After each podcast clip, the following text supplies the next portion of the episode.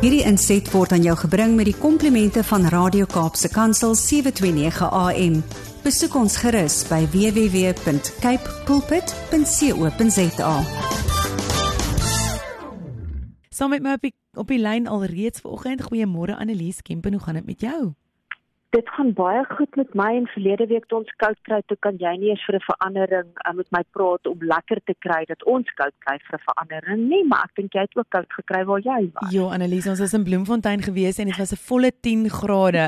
ek was soos kan ons net van die reën begin af weg beweeg. Ek is regtig waar skoon gewas, maar ons is dankbaar want die die Vrystaat het reën nodig gehad. Maar dit was ja. bitter bitter koud geweest. Ek het met 'n trui en 'n baadjie rondgeloop op die 1 November was dit nogal 'n vreemde verskynsel vir my gewees. So dit was, maar nou is ons daar in die somer in. So ons is heerlik. Ja, ek dink definitief ons begin bietjie in dit in beweeg, maar Annelies, so veral in hierdie tyd en ek onthou so 2 jaar terug toe ons ook hier na die Kaap toe getrek het en dan ry jy en jy begin al hierdie areas van ontwikkeling en nuwe ontwikkeling sien. En ehm um, dan ry jy by mense se huise en hulle jy sien dit hulle aanbou soos byvoorbeeld vir ander doeleindes soos vir 'n Airbnb en ehm um, Ek dink ons almal is altyd bewus dat daar regulasies is waarop daar van toepassing moet wees. Um, en ek wonder of almal die moeite doen om dit na te kom. Kom ons verduidelik gou vanoggend wat onwettige eiendomsontwikkeling of landgebruik behels. Ja, in die eerste instansie as ek verby sulke ouens ry, dan dink ek dit is lekker dat mense geld het dat hulle bietjie kan ja. aanbou en aangaan. Maar ja, dan is die tweede vraag natuurlik, jy weet, doen jy dit wettig? Want dit help nou veel. Ons almal weet dit kos ongelooflik baie geld om aan te bou en goed reg te maak deesdae. En jou hartseer sal dit nie wees dat as jy uitvind dit is nie reg gedoen nie en alle goed het plat gestoot word. Hmm. So wanneer 'n gebou of 'n struktuur geen permit of geldige goedkeuring het of die struktuur nie gebou word volgens goedgekeurde bouplanne nie, dan word dit beskou as onwettige eiendomsontwikkeling of natuurlik as daar ouens is wat 'n grond area gebruik wat hulle glad nie mag gebruik nie of hulle gebruik dit vir eindes waarvoor dit nie bedoel is nie of gesoneer is nie, dan praat hulle van die onwettige gebruik van grondgebied. So wanneer iemand 'n struktuur onwettig bou of 'n aanbouing doen, um en of wanneer daar spesifieke bestaande geboue is wat gebruik word vir ander doeleindes as waarvoor dit aanvanklik opgerig is, kan dit ook as onwettig beskou word.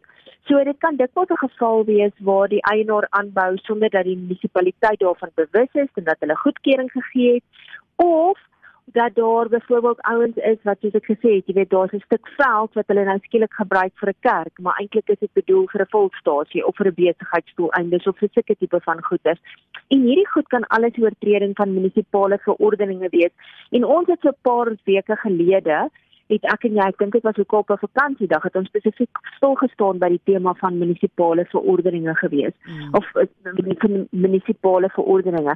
So om op te som, enige gebou wat verskil van die oorspronklike planne wat in die munisipaliteit se besit is, daar ergens in die munisipaliteit se argief of op leer is of 'n gebou wat opgerig is in teenstelling met die zonering of die stadsbeplanning van die grondakte word eintlik as onwettig beskou. So dis baie belangrik dat ons eers met ons plaaslike munisipaliteit sal konsulteer voordat ons begin bou en breek in ons eiendomme of as ons besluit ja, hierdie huis van my lyk asof dit die ideale perseel is waarop 'n besigheid bedryf gaan word. So ek gaan uit om uittrek, ons gaan nie meer bly nie en ek dink ek gaan dit in voltydse kantore omskep of in 'n gim of in 'n winkel of wat ook al en dit kan moeilikheid vir ons veroorsaak. So ek gaan nou nie vandag natuurlik na al die wetgewing verwys nie, maar dit is belangrik dat ons luisteraars sal onthou daar's beide nasionale wetgewings, die nasionale bouregulasie en boustandaardwet en dan is dit baie baie belangrik dat ons moet gaan kyk wat sê ons plaaslike munisipale verordeninge wat van toepassing is op die gebruik van grond op geboue en alles wat daarmee verband hou. En net as jy dalk intrek in 'n ander woonbuurt en, en jy dink, ag, kom ons sê ek trek nou byvoorbeeld van Pretoria af en ek trek Kaap toe en ek het Pretoria se goederes uit my kop uit geken. Moet ek onthou, dit kan wel verskil van wat in die Kaap aangaan. So die area waar jy woon, die munisipaliteit waar jy woon, moet ons gaan onsself gaan gaan bewus maak van wat sê hulle munisipale verordeninge tussen bou en breek en nie net dink omdat ek geweet het wat in 'n ander dorp aangaan, weet ek wat in die nuwe dorp ook van toepassing gaan wees. Die mense nou dink daai is alles onder dieselfde vaandel, nê. Nee. Is daar 'n paar praktiese voorbeelde wat van sommige huis of grondeienaars verkeerd kan doen om hulle in konflik met die owerhede plaas wanneer dit kom by hulle verandering aan hulle eiendomme? Ek dink daar's baie goed wat ons het, vrye teels het, soos byvoorbeeld wat jy in jou in die binnekant van jou huis doen. Jy weet ek bedoel niemand gaan af jou sê wat se nevels jy moet gebruik of wat se teels jy netwendig gaan moet gebruik as jy dalk na jou kombuis bietjie verander of jou badkamer netwendig gaan opknap nie. Maar die oomblik as jy strukturele goed gaan doen, aan jou eiendom. So jy begin nou regtig ernstige goederes uitkap en verander en aanbou en sulke tipe van goed. Dan moet ons bouplanne daarvoor hê en dit moet natuurlik goedgekeur word.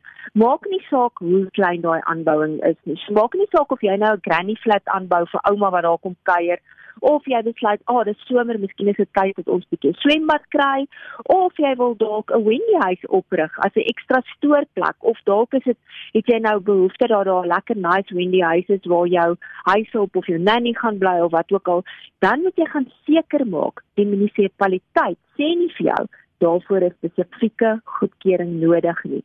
So dit is nogal belangrik. Ek dink baie keer goed soos 'n Wendy huis dink ons ag nee man dit is los struktuur, maar baie munisipaliteite vereis dat daar actually goedkeuring gegee word daarvoor. En hierdie goedkeuringsproses kan insluit dat bouinspekteurs natuurlik die eiendom besoek om seker te maak dat die vereistes en regulasies nagekom word. So baie van ons dink dit is net 'n teoretiese proses. Jy weet ek kry gou 'n argitek of 'n tekenaar om vir my daai planne te teken en ek gee dit in en hulle vergeet daarvan hulle gaan nooit uitkom na jou toe nie. Maar wat help dit in jy weet regtig in praktyk? Ek het die wonderlike planne ingedien, maar die struktuur wat gebou word in my huis voldoen glad nie daaraan nie. So dis baie belangrik om daarna te kyk. En dan die goedkeuring van die bouplanne is natuurlik noodsaaklik omdat alle geboue binne die munisipaliteit se gegrens grense gekoppel word aan zonering. Met ander woorde dit waarvoor dit gebruik word, is dit residensiële gebruik of is dit besigheidsgebruik? En ek dink dit is daarom baie belangrik, jy weet dat ons daarvan bewus is want ek dink na Covid is daar baie ouens wat natuurlik van hulle hulle huise werk en munisipaliteite laat sekere goeder toe. Sekere deel van jou huis mag gebruik word vir 'n kantoor. Dit is gewoonlik nie 'n probleem nie. Maar jy wil tog nou nie in 'n woonbuurt intrek en jy dink almal gaan rus en vrede om jou woonbuurt hê. En môre kom jy agter maar jou buurman is 'n paneelklopper nie. So dag en nag is hier net moeilikheid hier langs jou of is 'n nagklap of sit 'n tipe van goed. So dis nogal belangrik dat daai saneringsvereistes nagekom moet word. Maar daar's ook verskillende maniere waarop geboue onwettig opgerig kan word, soos byvoorbeeld jy het planne ingedien met die munisipaliteit. Maar nou as gevolg van korrupsie nou staan 'n ou, jy weet wat hierdie uh, in 'n posisie is en hy keer dit goed of as gevolg van 'n paar rand wat iemand vir hom onder die tafel gee en dit maak hy bouplan onwettig. Jy het nie noodwendig die geld betaal nie, maar iemand anders het dit dalk gedoen of iemand besluit en hy is in 'n posisie hy besluit dalk ag man ek ken hierdie argitek en ons srou gou 'n paar sent uit en ek teken die planne af. Maar hy's glad nie eers by die bouafdeling van die munisipaliteit nie. Of daar's 'n grondeienaar wat eenvoudig kennisgewings van hy vir die munisipaliteit ignoreer om die bouery te stop omdat hy nie vooraf die goedkeuring gekry het vir daai bou en bou en breek en daar's glad nie bouplanne ingedien nie. Of dit kan natuurlik wees dat die grond onwettig gebruik word soos dat in soos wat individue grond onwettig gaan besit. En uh, dit is 'n 'n baie sensitiewe situasie in Suid-Afrika wat ek nie eens aan wil raak nie, maar dit kan byvoorbeeld 'n probleem wees waar ouens weet privaat of regeringsgrond besit beset wat hulle nie mag doen nie. En dit kan byvoorbeeld ook wees soos ek nou net vinnig gesê het iets staatsgrond word skielik gebruik vir kerke of trouwenues of informele plakkerskampe of winkels of restaurante waarvoor dit glad nie geoormerk is nie. En laastens is dit baie belangrik dat as ek of jy 'n eiendom verkoop dat ons seker moet maak ons lees die kontrak in detail deur en ons maak ook seker dat ons goedgekeurde planne vir die huis of gebou vanaf die vorige eienaar ontvang voordat daai transaksie gefinaliseer word. Baie keer dan sê ons ag man, kom ons kan aan. Ons is seker niks gaan verkeerd wees op hierdie eiendom nie. En dan is daai transaksie halfpad deur en dan sê die bank skielik vir jou, "Ag, uh, uh, hier is iets fout want die die goedgekeurde planne en dit wat op die perseel aangaan is twee verskillende goed. So selfs as ons huis koop of verkoop, moet ons ook daarna oplet. Mm. Ek dink ons het nou van 'n paar spesifieke gevalle weet gepraat en ook verwys ten opsigte van hoe individuele grondeienaars wetgewing of munisipale verordeninge kan oortree. Maar is daar gevalle waar eiendomme platgeslaan of vernietig is omdat die ontwikkelaars nie by die reëls gehou het nie? Eh, weet julle van enige iets wat al so gebeur het? Want ek dink baie van ons sit en dink, uh, ek dink die regering is so lekker op dit of die munisipaliteit is so lekker op dit nie, so ek dink nie dit gebeur nie. Ja, ek dink daar's nog 'n paar gevalle, dit maak net nou altyd die nuus nie, maar daar was byvoorbeeld in 2018 onwettige besigheidsstrukture wat in Northcliffe, nou dis een van die noordelike voorstede van Johannesburg, is dit vernietig omdat die inwoners, die ontwikkelaars en die rolspelers hulle self eenvoudig nie aan die munisipaliteit se waarskuwings gesteer het nie en die munisipaliteit het hulle gesê luister julle is besig om droog te maak en hulle het net eenvoudig geïgnoreer. Ten spyte daarvan dat hulle die geleentheid gegee is om juist te gaan kyk wat is die munisipale verordeninge en hulle het net geïgnoreer en toe uiteindelik is daai strukture jy weet platgeslaan. En dan was daar ook byvoorbeeld 'n geval in Cosmo City wat ook een van Johannesburg se areas is waar strukture wat onwettig opgerig is um wat dit ook platgeslaan is en dit het gebeur nadat iemand besluit het van die van die hophuisies jy weet die um spesiale behuising wat daar opgerig word vir mense wat nie noodwendig hulle eie huise kan bekostig nie het hierdie ouens gegaan en hulle het toe dubbelverdiepings gaan maak van daai hopstrukture en wat gebeur het is in mekaar geval daar's 'n klomp mense beseer en van die omliggende huise is beskadig en toe die munisipaliteit nogal gesê ja nou moet ons gaan kyk wat hier aangaan voor nog mense beseer word. Want jy kan nou net dink as daar klomp baksteen op jou inval kan mense uiteindelik sterf as gevolg van dit. En dan sal ook hierdie Leeufontein ontwikkeling noordoos van Pretoria wat so rukkie terug nogal opslag gemaak het want die munisipaliteit het geklaar dat hulle nie seker toegang tot sekere basiese dienste soos elektrisiteit, riool en water vanaf Itsani met ontvang nie. Maar toe hulle gaan kyk wat aangaan, toe kom hulle agter hier agter hierdie oorspronklike grondeienaar met sy eiendom verdeel. Dit was wettig sy eiendom. So hy het erwe vir mense begin verkoop, maar hy het nie die munisipale proses gevolg om seker te maak, jy weet hierdie ouens kry hulle grondaktes nie, En uiteindelik kon die stadsraad nie hierdie basiese dienste aan hierdie mense verskaf nie omdat die ontwikkeling nie deur die munisipaliteit goedgekeur is nie.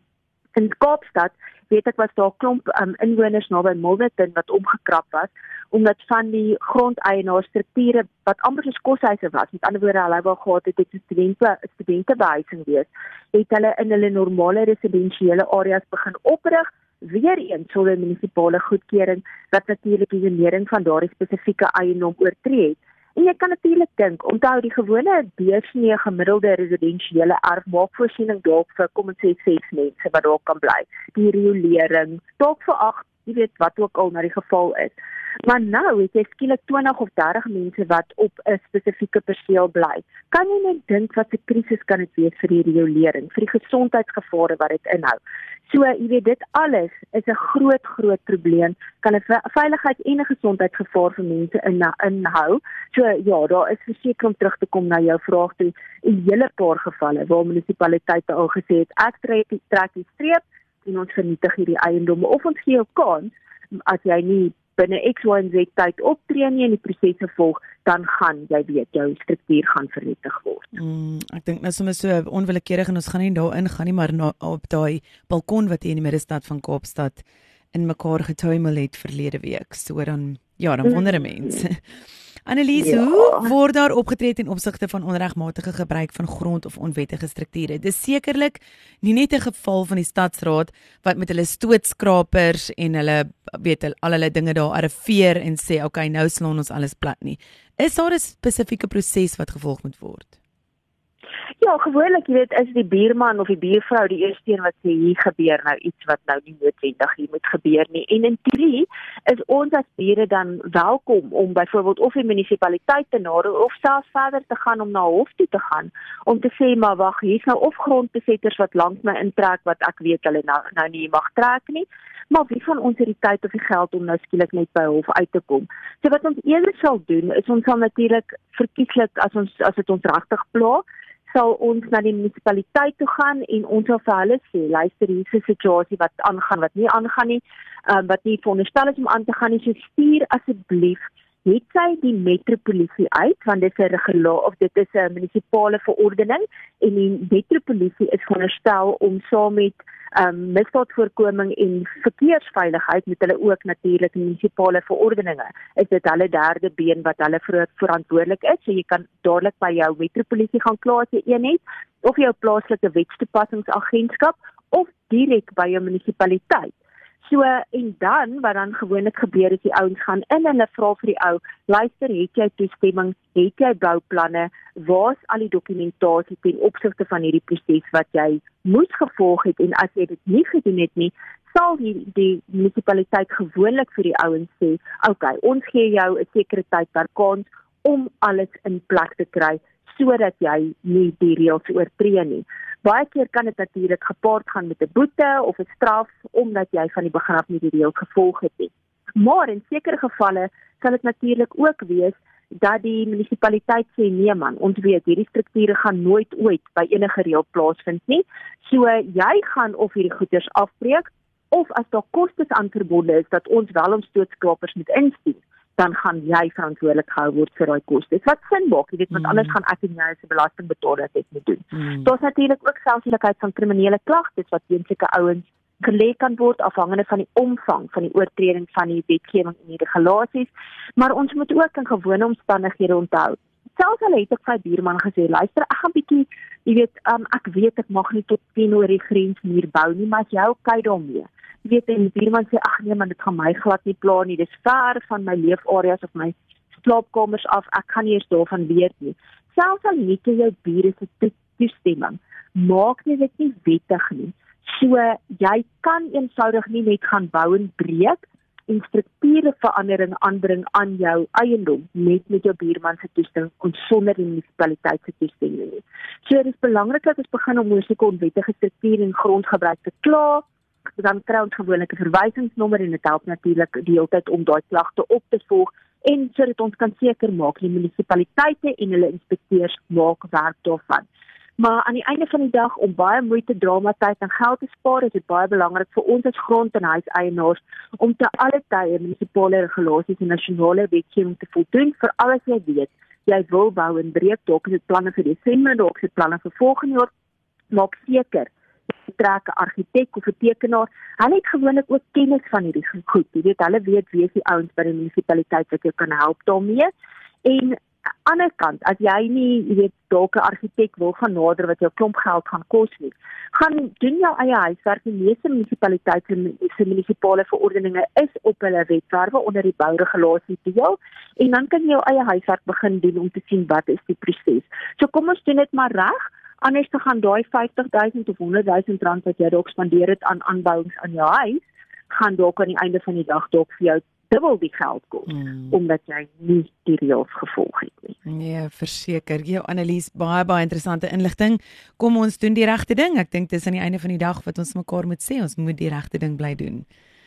Dit verseker, jy weet in alle opsigte ons dink is altyd net die gewone groot misdade, maar selfs die klein goedjies soos munisipale ordeninge is daar vir 'n doel. Verseker. Annelies, julle is um op die bol met hierdie goeters en julle weet presies hoe wat waar. wanneer julle kan vir Annelies by editor@servamus.co.za kontak indien jy enige vrae het, maar ek dink die maklikste is webtuiste, sosiale media, Facebook, LinkedIn, um Instagram, as jy al op TikTok nee, nee, nee, ons bly weg van daai en af. Nee, ek is ook nog nie reg vir die TikTok nie, maar op enige sosiale media platforms kan jy hulle vir Servamus gaan loer en hulle is natuurlik ons gemeenskapsgebaseerde veilig en veiligheids of veiligheids en sekuriteitstydskrif en jy kan jou hande of dan nou digitaal of in 'n fisiese druk nog steeds daardie tydskrif kry. Annelies, baie dankie vir jou tyd vandag. Dis 'n groot plesier en ons gesels TV volgende week weer lekker met mekaar. Verseker, dankie. Lekker dagie vir jou. Dieselfde mooi bly. Bye bye. Hierdie inset was aan jou gebring met die komplimente van Radio Kaapse Kansel 729 AM. Besoek ons gerus by www.cape pulpit.co.za.